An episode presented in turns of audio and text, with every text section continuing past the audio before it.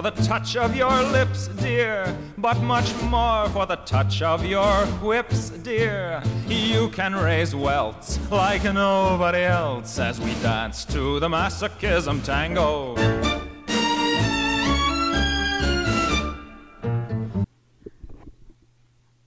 All right, tonight on the show, it is problematic as fuck, but we are doing it. That movie is Butcher Baker Nightmare Maker, chosen for us by the one and only Hillary. Hey guys, glad to be here. Welcome to Flagstaff. That's right. That's right. So, um, I knew nothing about this movie. Like, I mean, I literally had never even heard of this movie. So, how did you find like literally like how did you find this? Cuz I remember you also had a totally different idea of this movie before seeing it or before before we watched it together. So, so what was your what was your background with this? So I got this movie where I get all of my very, very important news, and that is a TikTok video of classic films from the 80s. And I don't know the person's handle or whatever, but I watch them. And this popped up in the background, and they hyped it up. And I saw the artwork and the cover and just like clip scenes from it and I was like how have I never heard about this? And they were talking about that it was like this I- gay icon movie that you had to see and I was just like oh my god in 1982 I absolutely have to see it. And then that's when I hit you up and was like what have you ever seen this? Do you know anything and then we were like well let's watch it together. And then the problems began. Yeah. Yeah, that's the thing is that I had no idea. I mean, the way that this is spun is that it's spun as, you know, this aunt who thinks that her nephew is um is queer uh is is trying to uh fuck him out of his homosexuality that's what i thought it was i really thought it was aunt has her nephew in the house, believes he is a homosexual, and is going to seduce him back into straighthood. And there, then there's also slaughtering that happens. And I was just like, yeah, okay, I'll totally give that a shot. That sounds like right up my alley. And when we watched it, I remember the look on our face where so we had announced that we were going to do this movie on on the you know previous podcast like yay we're going to do this and then we watched it. And I remember just sitting on the couch looking over at you and both of us being like how do we do this movie? Exactly because this film has so much homophobia in it and so many slurs that I I didn't I a I I didn't even feel comfortable doing this movie on the show. And I mean I felt even less comfortable watching it but it it really is amazing. And we talked to a good portion of our queer audience about this and they really love this movie. I remember after it was like all said and done, I remember thinking to myself, like, okay, what, like, what is the spin here? You know, like, there are a whole lot of words that I am just not going to say. I'm, you know, against a whole lot of things in this movie. And then I just like really remember realizing that the the two male gay characters are the only normal fucking people in this whole movie every single heterosexual person in this movie is out of their goddamn minds.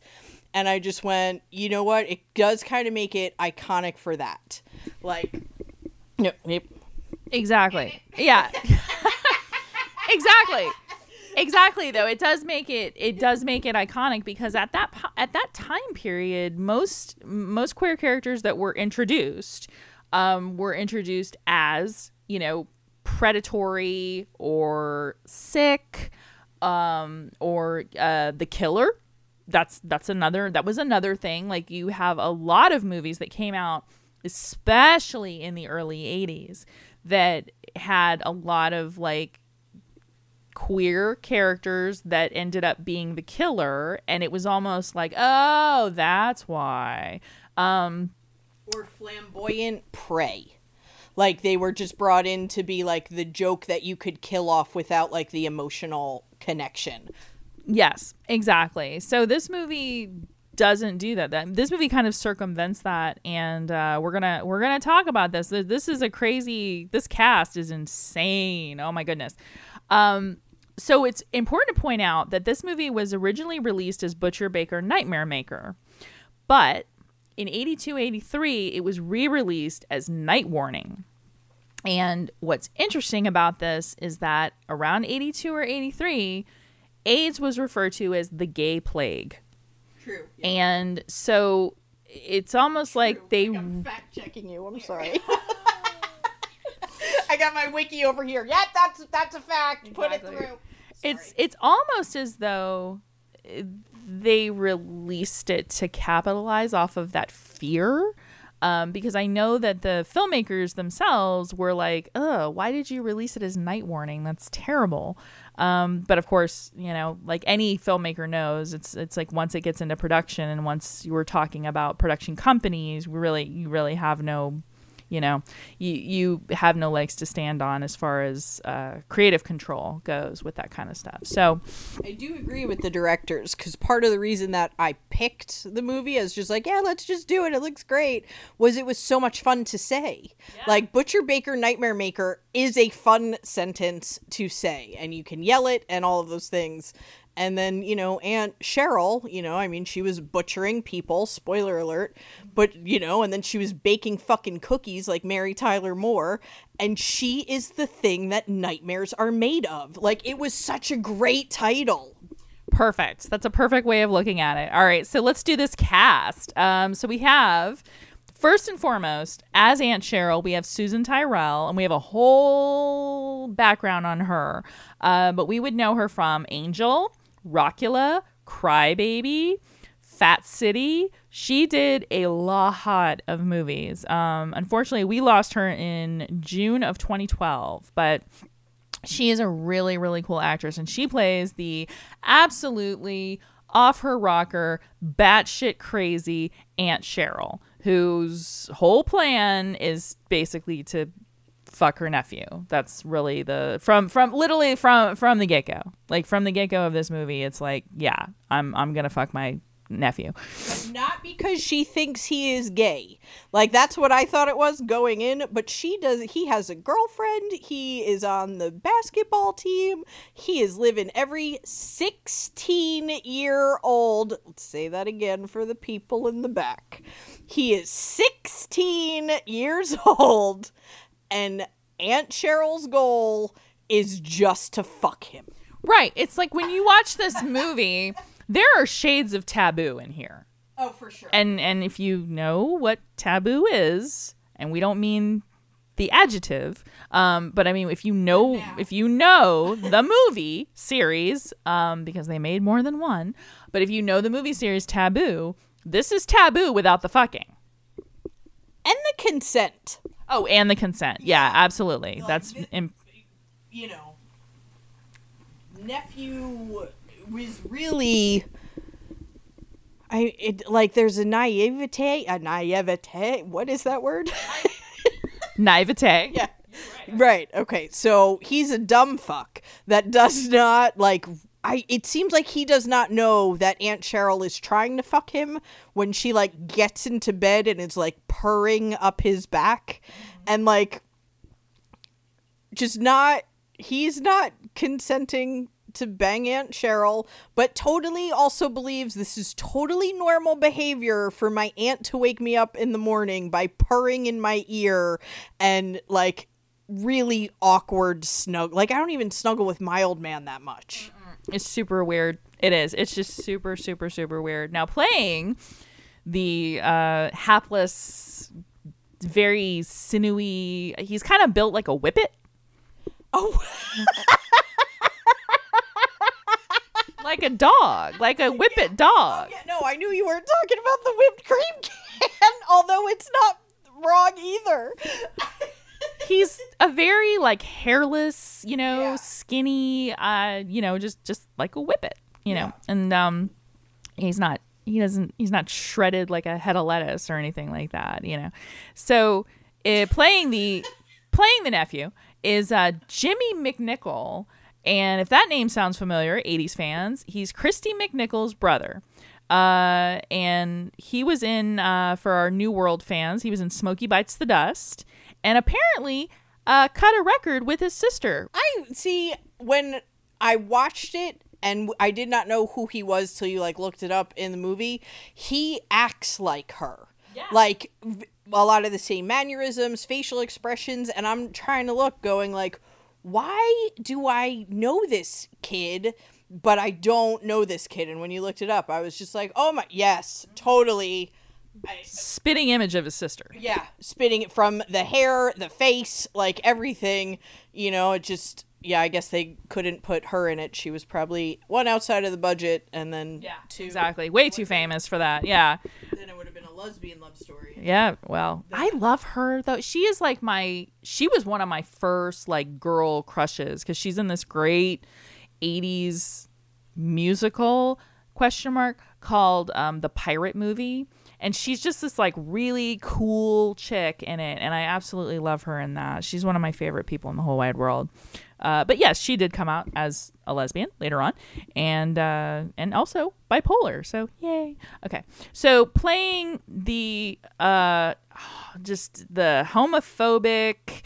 He's billed as detective Carlson, but is he an actual detective? Because I thought he was like the sheriff. No, he was definitely the detective. Okay. Yeah, no, he introduced himself as detective, and then you see the other people that you know were just like the patrol cops and like the badge, like the uniform. I don't know how the hierarchy in the police station works. That's not my forte. Uh, but I can tell you that there's that first level where you have to be in uniform, and then the next level up, you pass a test, I believe, and then you get uh, like a blazer and a suit jacket. Gotcha. okay. All right. So playing him is Bo Svenson, or as I used to call him, Stevenson, which is not right, but Bo Svenson, who uh, a lot of people will know from Walking Tall, Inglorious Bastards, because uh, Quentin Tarantino has a big thing for him, putting him in movies, um, and Delta Force. Yeah. So, so uh, Bo Svenson uh, plays our basically all he wants to do is just like threaten minorities with a gun and and just hurl homophobic slurs. That's what he wants to do. That's all he does in this whole movie. Thank God police don't do that anymore. Yes. Well, yeah, exactly. Um and then wah wah exactly. So now we have Jimmy McNichol or Billy's girlfriend, Julie, played by Julia Duffy, not much of a stretch there. Um, a 30 year old playing a teenager. And she basically just wants to take pictures of Billy and have sex with him. Um, and we would know her from Newhart and Designing Women, the shitty season. Anyway. All right. And then rounding out our cast, we have Bill Paxton as Eddie. Also kind of a homophobic asshole, but looks really good in shorts. Uh, and we would know Bill Paxton, rest in peace, by the way, uh, from Aliens, Weird Science, The Last Supper, Boxing Helena. By the way, if you want to see more of Bill Paxton, and by that I mean his penis, please check out Boxing Helena. You will not be disappointed. All right, so this movie opens with a fabulous car crash. Um, here's what's really interesting about this. I like horror movies that have a really strong opening, like The Stepfather, House of a Thousand Corpses, and now Butcher Baker Nightmare Maker. And the movie opens with uh, a couple who is giving their little baby boy over to a woman uh, because they're going on a trip. Yeah. They're going on a road trip. We don't really know where they're going, but they're going on a road trip, and it ends with a. Did she cut their brakes? Yeah. Oh yeah. Yeah. The the brakes are cut and you know, they're swerving and then I I do remember just to apologize to the audience. I saw this movie one time with you. Obviously, we were both just like kind of shocked horrified. Months ago, by the way. And then I went back to rewatch it again to be like thoroughly prepared to do this movie and our podcast justice, and it was taken off all streaming services. No. Yeah, so I've been watching clips off YouTube trying to remember this movie. So I one, please excuse me when I get information wrong, or two, if it comes across that I'm disinterested, it is only because I am ill prepared, but I have said we were going to do this movie on our last podcast, so we're here now. Uh, Well, hey, you know what? Never let it be said that Hillary doesn't do some of the heavy lifting for this show because you really tried to. I mean, you tried to watch it again, and you you basically like you decided to go on YouTube and watch clips. Which, dude, I don't even do that. So that's amazing. But yeah, so the break is cut, and then it's what I remember is the dad. It looked like was almost stepping on the gas. Like, okay, brakes are gone. I guess just floor it, and we'll see what fucking happens. Right. And you know, instead of just throwing it in park, he decides to go off a cliff and kill him and his wife. Absolutely. In fact, they they run into like a lumber truck, and it is one of the most fabulous decapitations where. Oh, oh that's right. Total Final Destination before Final Destination. And I was like, that's where they got this from because it was it. Erin is much better at this than me. No, no, she's. I mean, it's it's a great reference, like for people that you know watch Final Destination. Um, and did you know there's like six of those? I did actually. Sadly, I do have that information, and I like. I gotta give credit where credit is due. I I I enjoyed the first Final Destination. I thought it was well done. I thought the kills were original, and it was like when I was starting to get into like more of like the pop culture horror, not just like take it off the shelves at Blockbuster. And then it just, you know, like all kind of series do, it just seemed like, you know, you can't cheat death, but death just had this really wacky sense of humor, which maybe I would appreciate now. But yeah, there's like literally like seven or six of those movies, so it's crazy. But the uh, so so yeah, the the lumber goes straight through his fucking head, and we get this beautiful, just decapitation shot. Uh, super bloody opening, right? So we fast forward 14 years later, and the little boy is now growing up to be a you know whippet kid and um he is living with his aunt aunt cheryl aunt cheryl yeah, this is an incestuous movie just just right out of the gate basically and she wakes him up by whispering sweet nothings in his ear and purring and uh he wants to be a teenager he wants to fuck his girlfriend and go to the university of colorado because when i think basketball i think the university of colorado In 1982, they had they had a strong lead. I don't know. Did they? Oh my god, I totally bought that. I really bought that. I was like, "Oh, I did I did not do that info. I did not do that research." Um When I was Shit. on YouTube, it took me down to the star forward of the 1982. None of this is true. none of this is true, by the way. So, um Don't trust me. he wants to go to university. She wants him to stay home. Um, by the way, she she has a very strange habit of pickling everything. Uh, like she's she has like a side hustle as like a general store owner. Um, and and she doesn't. She just likes to pickle things, which is very important because this will come into play later on in the movie. But she just puts everything in jars and pickles it. Um, meanwhile, at school, Billy is part of the basketball team, which also Bill Paxton is part of as Eddie. And he's a douchebag and he bullies Billy. Whoa, try to say that two times fast. Um, he bullies he bullies Billy and uh, the coach kind of goes to bat for him and the coach is really important so let's get his name it's coach i think is it coach sanders ah fucking editing no it is coach tom landers That is, yep. very cool guy and he pretty much goes to bat for billy and uh you know he's like a like a father figure to him Yeah, no, he's a good coach.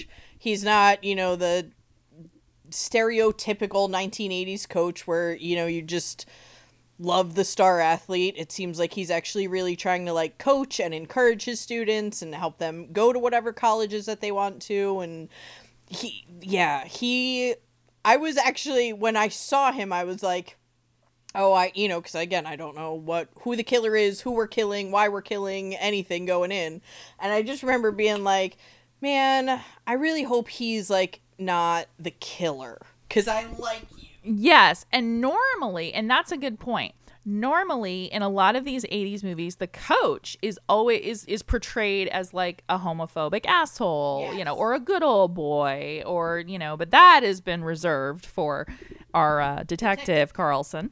Um, so, what's a what's an aunt to do uh, when she finds out that her nephew wants to go away and not fuck her? Uh, well, she stages a rape. I mean, yeah. it's really the only logical conclusion from there. Like, if you are trying to fuck your teenage nephew, for sure, and he is not participating, the next best step in the list is stage a rape to get your n- underage nephew to fuck you. That's just, I mean, that's textbook. So, uh, Aunt Cheryl dresses like uh, what can only described as Baby Jane. She she dresses like the whole whatever happened to Baby Jane situation. Uh, it's also important to point out that Susan Tyrrell is wearing this ridiculous wig through most of the movie till she decides to cut her hair off. Which her when she cuts her hair off, that's her actual hair, but she wears a wig throughout the entire movie, and she is trying to seduce the TV repairman.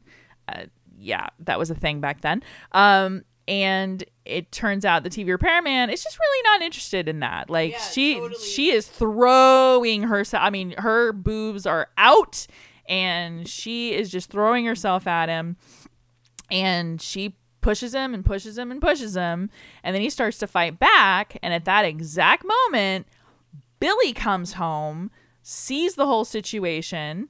Aunt Cheryl stabs the TV repairman to death and then basically smears his blood all over her, by the way.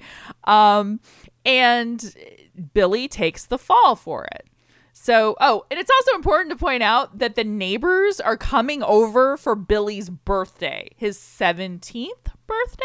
Yes, he is now turning 17. It is which cuz I was like, okay, I kept waiting for the movie to be like it's his 18th birthday to at least alleviate me from like the uncomfortability of like how old he was. But no, no, it is his 17th birthday and I was like, sweet. So the neighbors are coming over, so naturally we're going to one, you know, plan a rape situation, and then two, we're gonna have a, a murder, and then th- like three, now the neighbors are here. There is blood everywhere, and like the detective is just really, uh, you know, yeah, Billy, you did it, you know, like not, and they're trying to say that uh, you know, he forced himself on Aunt Cheryl and she stabbed him out of self defense.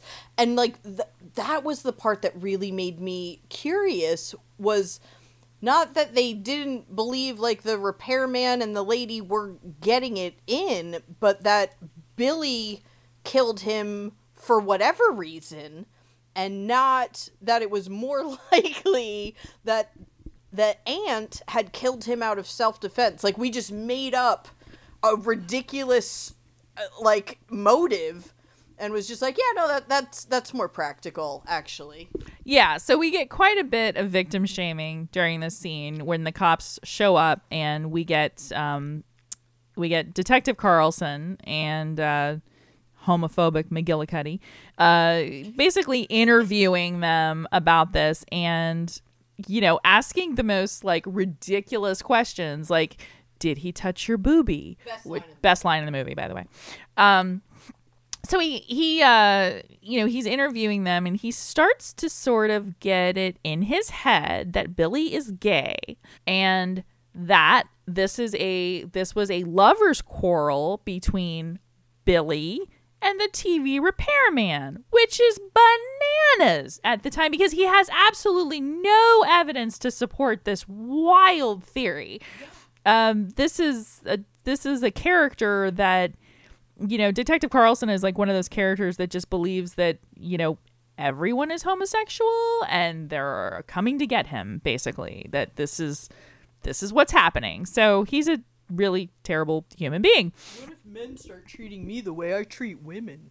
Exactly. Because cuz there's a fair amount of victim shaming that he does uh, with Aunt Cheryl, and then he's a douchebag to Billy. So we already know he's a terrible character. Then he interviews Julie, Billy's girlfriend, and asks him, uh, "Oh, are you guys making it?" Oh yeah, just totally like what? Because she must have been sixteen. I believe she was a grade younger. I don't even think she was like with him in senior. So yeah, no, we're just gonna go up to a sixteen-year-old girl and ask her, you know, about her sex life and how he's given it to you and what like and mega credit to Julie because Julie actually like says, you know, like that's none of your fucking business. Yeah, no, for 16 and like really being able to like hold her own, she was raised real well.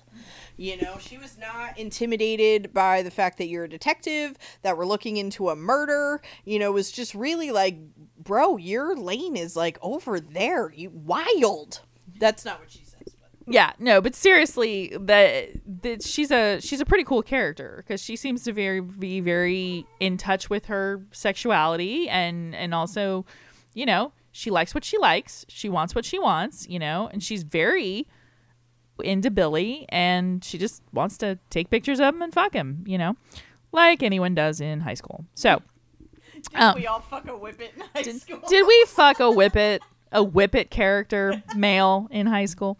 Uh, so, meanwhile, Aunt Cheryl takes things to another level when she decides to drug Billy's milk um, so that he ends up tanking a big basketball game where there's going to be a scout from University of Colorado. Uh, and you know, Billy's not exactly the best basketball player anyway. Like if you actually watch them play basketball, it's not it's it's not Kareem Abdul-Jabbar type situation. Um, so he tanks that, and uh, meanwhile we see that Aunt Cheryl has a secret room in the house kind of like a basement? In the basement yeah like a crawl space if you will. Yeah like a like a crawl space that is that is boarded up and she has to uh, beat with a crowbar to get into and she goes in there and she's talking to basically a photo, photo. a photo some of, of some guy. And, you know, so at this point, we just know like Aunt Cheryl is an incestuous, uh, terrible, also homophobic because she then brings up that homosexuals are very sick people. Um, not actual, like, not people that want to fuck their nephews. Yeah, Those no, people are just fine. yeah right. you know But but you know, that's how the good lord likes it but God forbid the homosexual should you know do anything. So, um, so meanwhile, uh, she decides. Oh, she finds out that uh, she walks in on Billy and Julie having sex. So awkwardly. Like finally, you know, we're doing the heterosexual sexual experience. And I can honestly say if that's really what it looked like, I definitely would switch the teams. It was pretty. It's pretty terrible. Um, I mean, it, it just, it just, it's super awkward. It is super awkward and strange. Uh, and Billy looks like he'd rather be doing anything else. Anything else. And Julie looks like, you know, she's, she's like, oh well, maybe this is just how it is. Yeah. You know, like we all tell ourselves in high school. Um, I guess this is how it's supposed to be. Um, Why do they all do this? I don't understand. So, uh, awkward sex scene. Anyway, so she, of course, she walks in on this, and now she's taken. She's she's she's gone to DEF CON four. Uh, she drugs Billy's milk. She hits Julia on the head with a meat tenderizer, and uh, decides to keep Billy up in a room that is only described as a nightmare nursery. Yeah, it is. You would think it's like, hey, I'm going to give you a five year old and you never have to interact with it. But he, this is the room for that child, and we're just going to do severe psychological damage to it. And you know, but but the bed is here and it's got, you know, your train sheets or whatever and there's clowns because there's always fucking clowns. And, you know, Hot Wheels and like the the cool toys of 1982 that a 5-year-old would like to play with just like surround every nook and cranny of this room. It's for me that was terrifying. That room was terrifying. Absolutely. I think that's the scariest moment in the whole movie is when he wakes up and he's basically in like child's pajamas with surrounded by child's toys. Like I feel like detectives in SVU have seen that room before. Ugh, shudder. Oh my god. Okay. So No, that's good. That was good. Nope. So uh so so it's crazy because at this point Aunt Cheryl's just gone off the rails. Like the wig's off, she's hacked all her hair off, she's running around, she, you know, Julia wakes up in the in the basement and next to basically a headless corpse uh, or headless skeleton and then finds a pickled head in a jar. Matches the photograph. Exactly. Because as it turns out, Aunt Cheryl is not Aunt Cheryl. Aunt Cheryl is actually mom. Yeah, no, let's just we we need to really appreciate that again for another second. Aunt Cheryl, who's been trying to fuck her underage nephew, is not the aunt. She actually birthed the whippet boy and is trying to fuck her son There it is. this entire movie.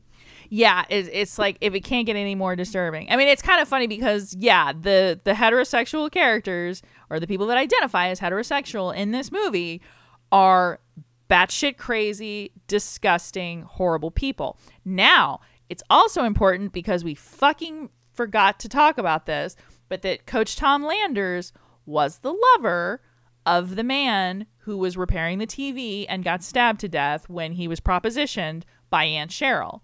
So he couldn't, quote, have conceivably raped Aunt Cheryl because he was in a relationship, a long term relationship where they had rings that were engraved um, with Coach Landers. So uh, at one point, Billy tries to call 911 and then falls down the stairs I I mean, it they were they were slippery stairs.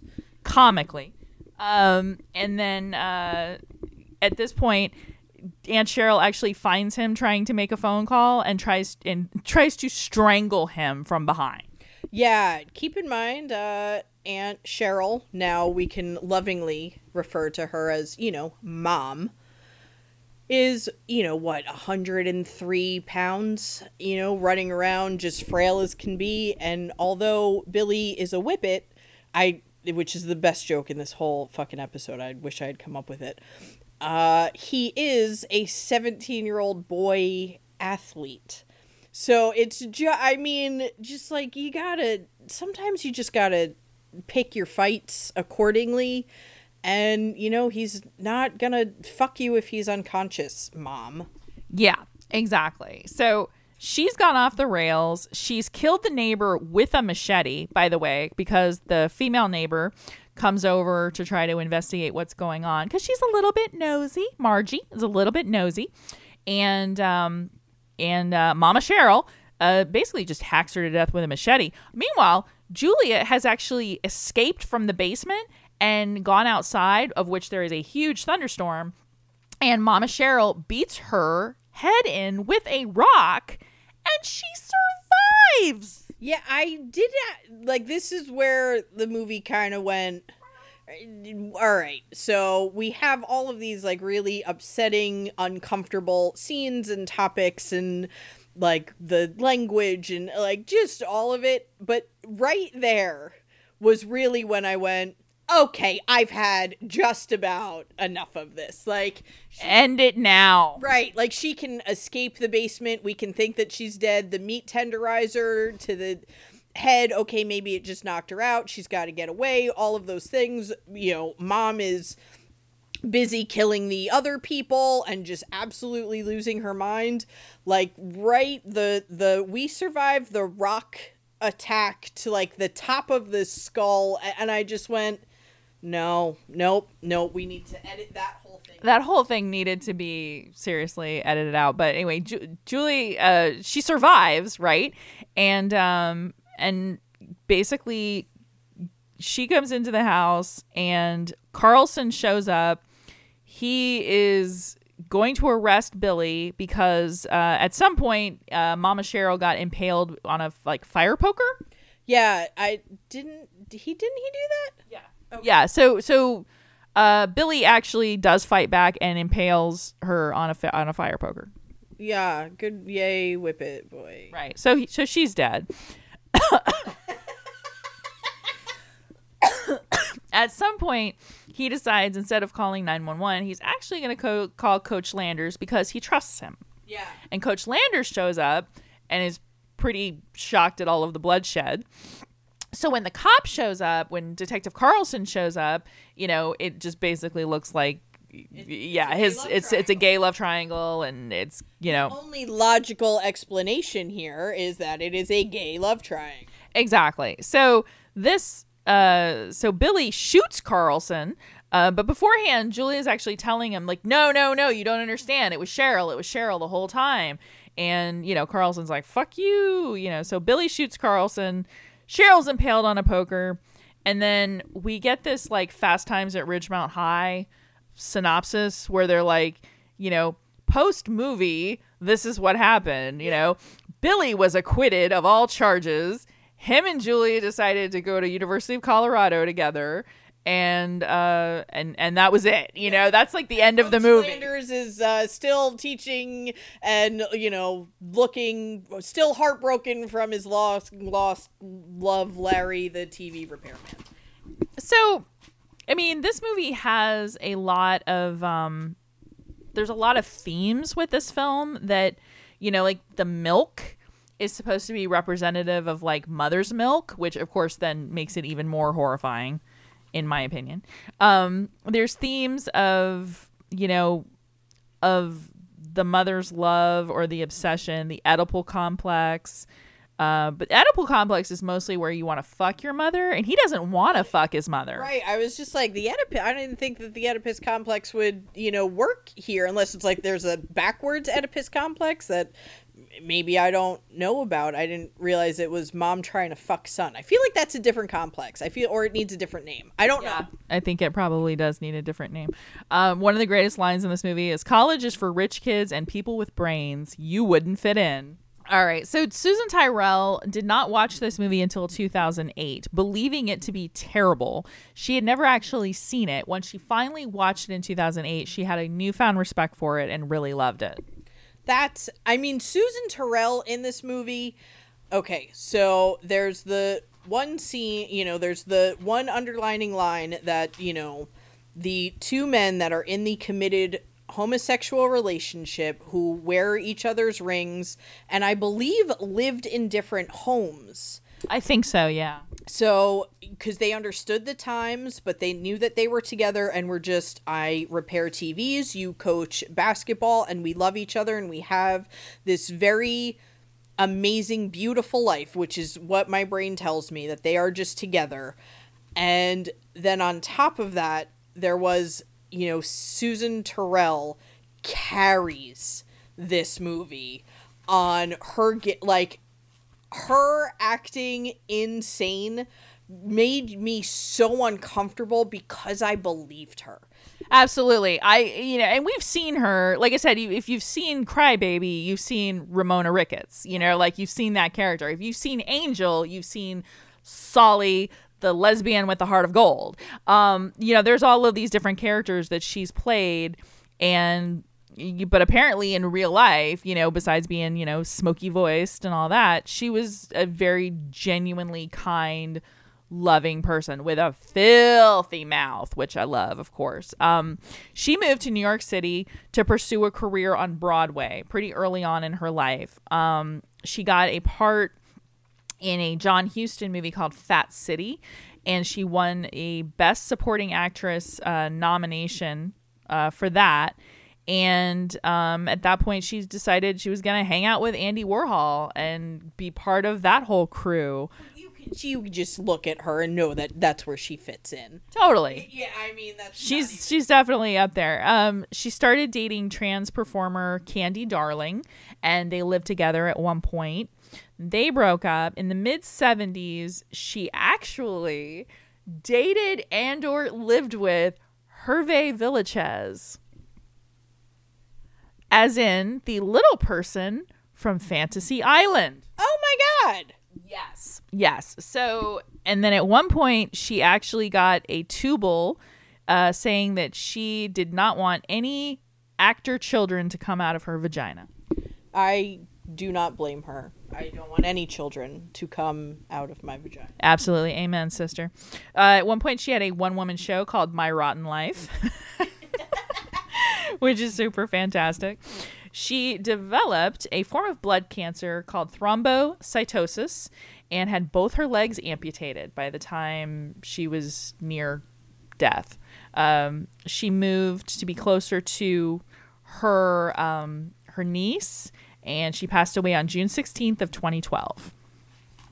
So I know. She had a great life though. This isn't like one of those deep dives where, you know, you break my heart of just like Oh, remember Yeah, Marty from this is right. This is this is not a Simon Scudamore uh, biography. Right. Poor guy. Yeah, no. So while that is sad, she had an amazing life. And truly, if her acting was anything other than what it was in this movie, I, I it would have become unwatchable for me. If it was just so like serious and I'm really trying to like play this role like it's something other than it is between the homophobia and you know whip it boy who god bless you but you shouldn't be acting. Yeah, Jimmy Jimmy McNichol has as much personality in this film as like a piece of wood. yeah white paint.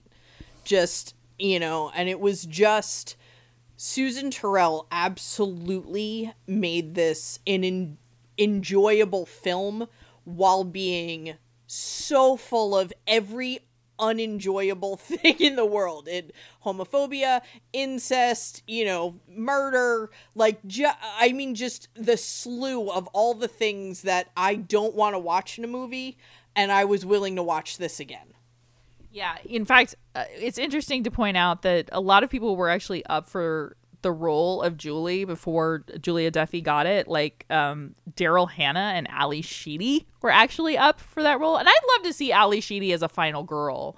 You know, I mean, obviously that that ship has sailed at this point, but um, I, I think it's interesting. And also, Bill Paxton was originally supposed to be up for the part of Billy, but he wasn't famous enough. And Jimmy McNichol, because he was basically, quote, a sort of teen heartthrob at the time. Um, I mean, at least The it, 80s were wild, man. That's all I'm thinking. The Like, 80s were wild. I mean, I think I would rather have Jimmy McNichol than Leif Garrett. So, you know, score, you guys. Um, oh, also, the director of this movie is um, William Asher. And if William Asher does not sound familiar, his work will. He was the creator and the director of all of the episodes of Bewitched, I Love Lucy, um, he had this huge, crazy career, as well as all of the Frankie and Annette beach movies. And apparently, there was a there was a director attached to this movie, but production was like, we don't like the pace in which he is going, so we're gonna fire him and we're gonna bring in this guy from retirement because he was well, well past that point to direct this movie. And I think the reason that they did that was because this person was a as I call it an actor's director, you know, and I think that he got a lot of those amazing Susan Tyrrell performances and a lot of there's a lot of heart to this movie that I think in other hands Yeah. could have been very sleazy. Oh, for sure. No, that makes total sense that it was, you know, directed by like a sitcom because a whole lot of those shots were, you know, like the wide angle, you get the full living room and like, you know, the house wall like worn down, just like it looked like it was loved you know, like I work hard in my house. I might be a psychotic murderer trying to fuck my son, but you know, I pickle things and I made this Afghan on the couch. very There's a lot going on there. Um, all right. And where can we find us? Where can we find Hillary?